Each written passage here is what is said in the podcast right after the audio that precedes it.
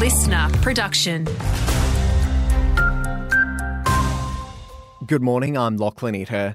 Officers from the Great Barrier Reef Marine Park Authority have spent the weekend surveying coral bleaching off the Capricorn coast.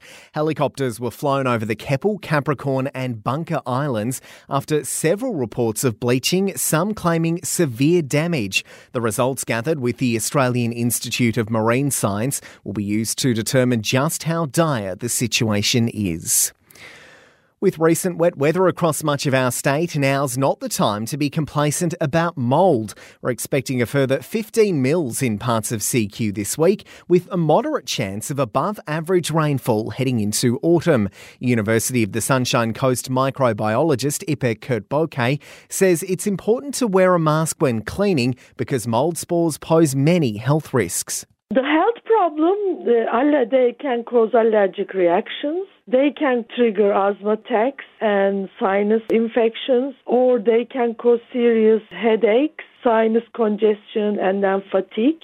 The number of motorbike riders being injured on CQ's roads continues to rise. A man was taken to hospital after a crash at Bouldercombe over the weekend, along with a woman with a leg injury after a crash at Moura. And Rex is teasing the possibility of new air routes opening up in Queensland after launching charter flights to Gladstone on Friday. National Jet Express will fly from Brisbane to the Port City weekly before heading on to Rocky. Its parent company says NJE's growing presence in Queensland will allow the Rex Group to expand its charter and passenger services in the state. In sport, the CQ Capras have plenty of work to do before the Q Cup season starts in a fortnight. Despite finding some pace in the second half against the PNG Hunters, the Capras were defeated 32 to 18 in Gladstone.